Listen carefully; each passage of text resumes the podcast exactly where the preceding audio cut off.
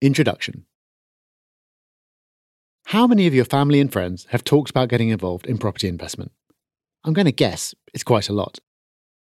People think of property as an exciting investment option, even when they never dream of investing in shares, bonds, or other types of assets. Why is this? I think it comes down to three main reasons. One, property is tangible.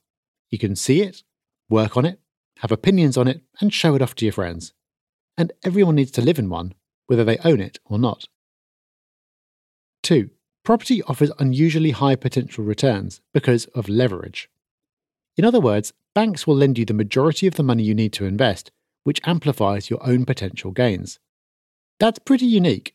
A bank wouldn't lend you money so you could dabble in buying classic cars or gold.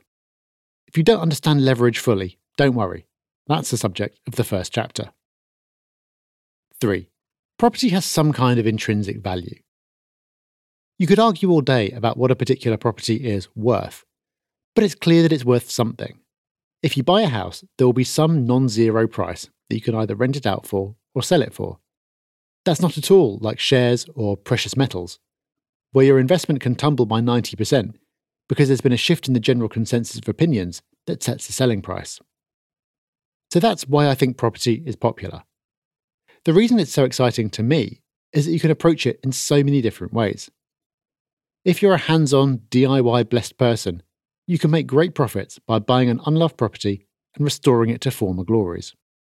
Or, if you don't know one end of a hammer from the other, you can outsource that part and concentrate on negotiating brilliant deals from people who are in a bind and need to sell quickly.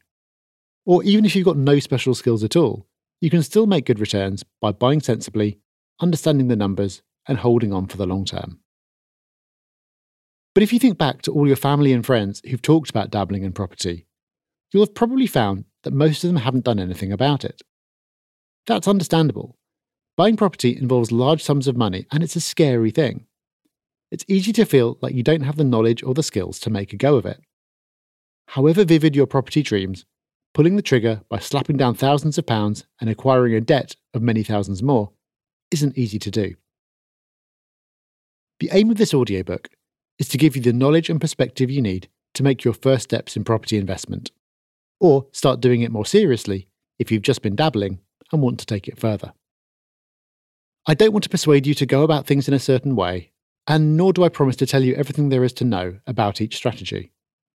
Instead, I hope to give you a grip of the fundamentals of what property investment is all about in part one, take you through some of the common approaches and techniques people use in part two, and finally, in part three, go more into the mindset you'll need to adopt to be a successful property investor.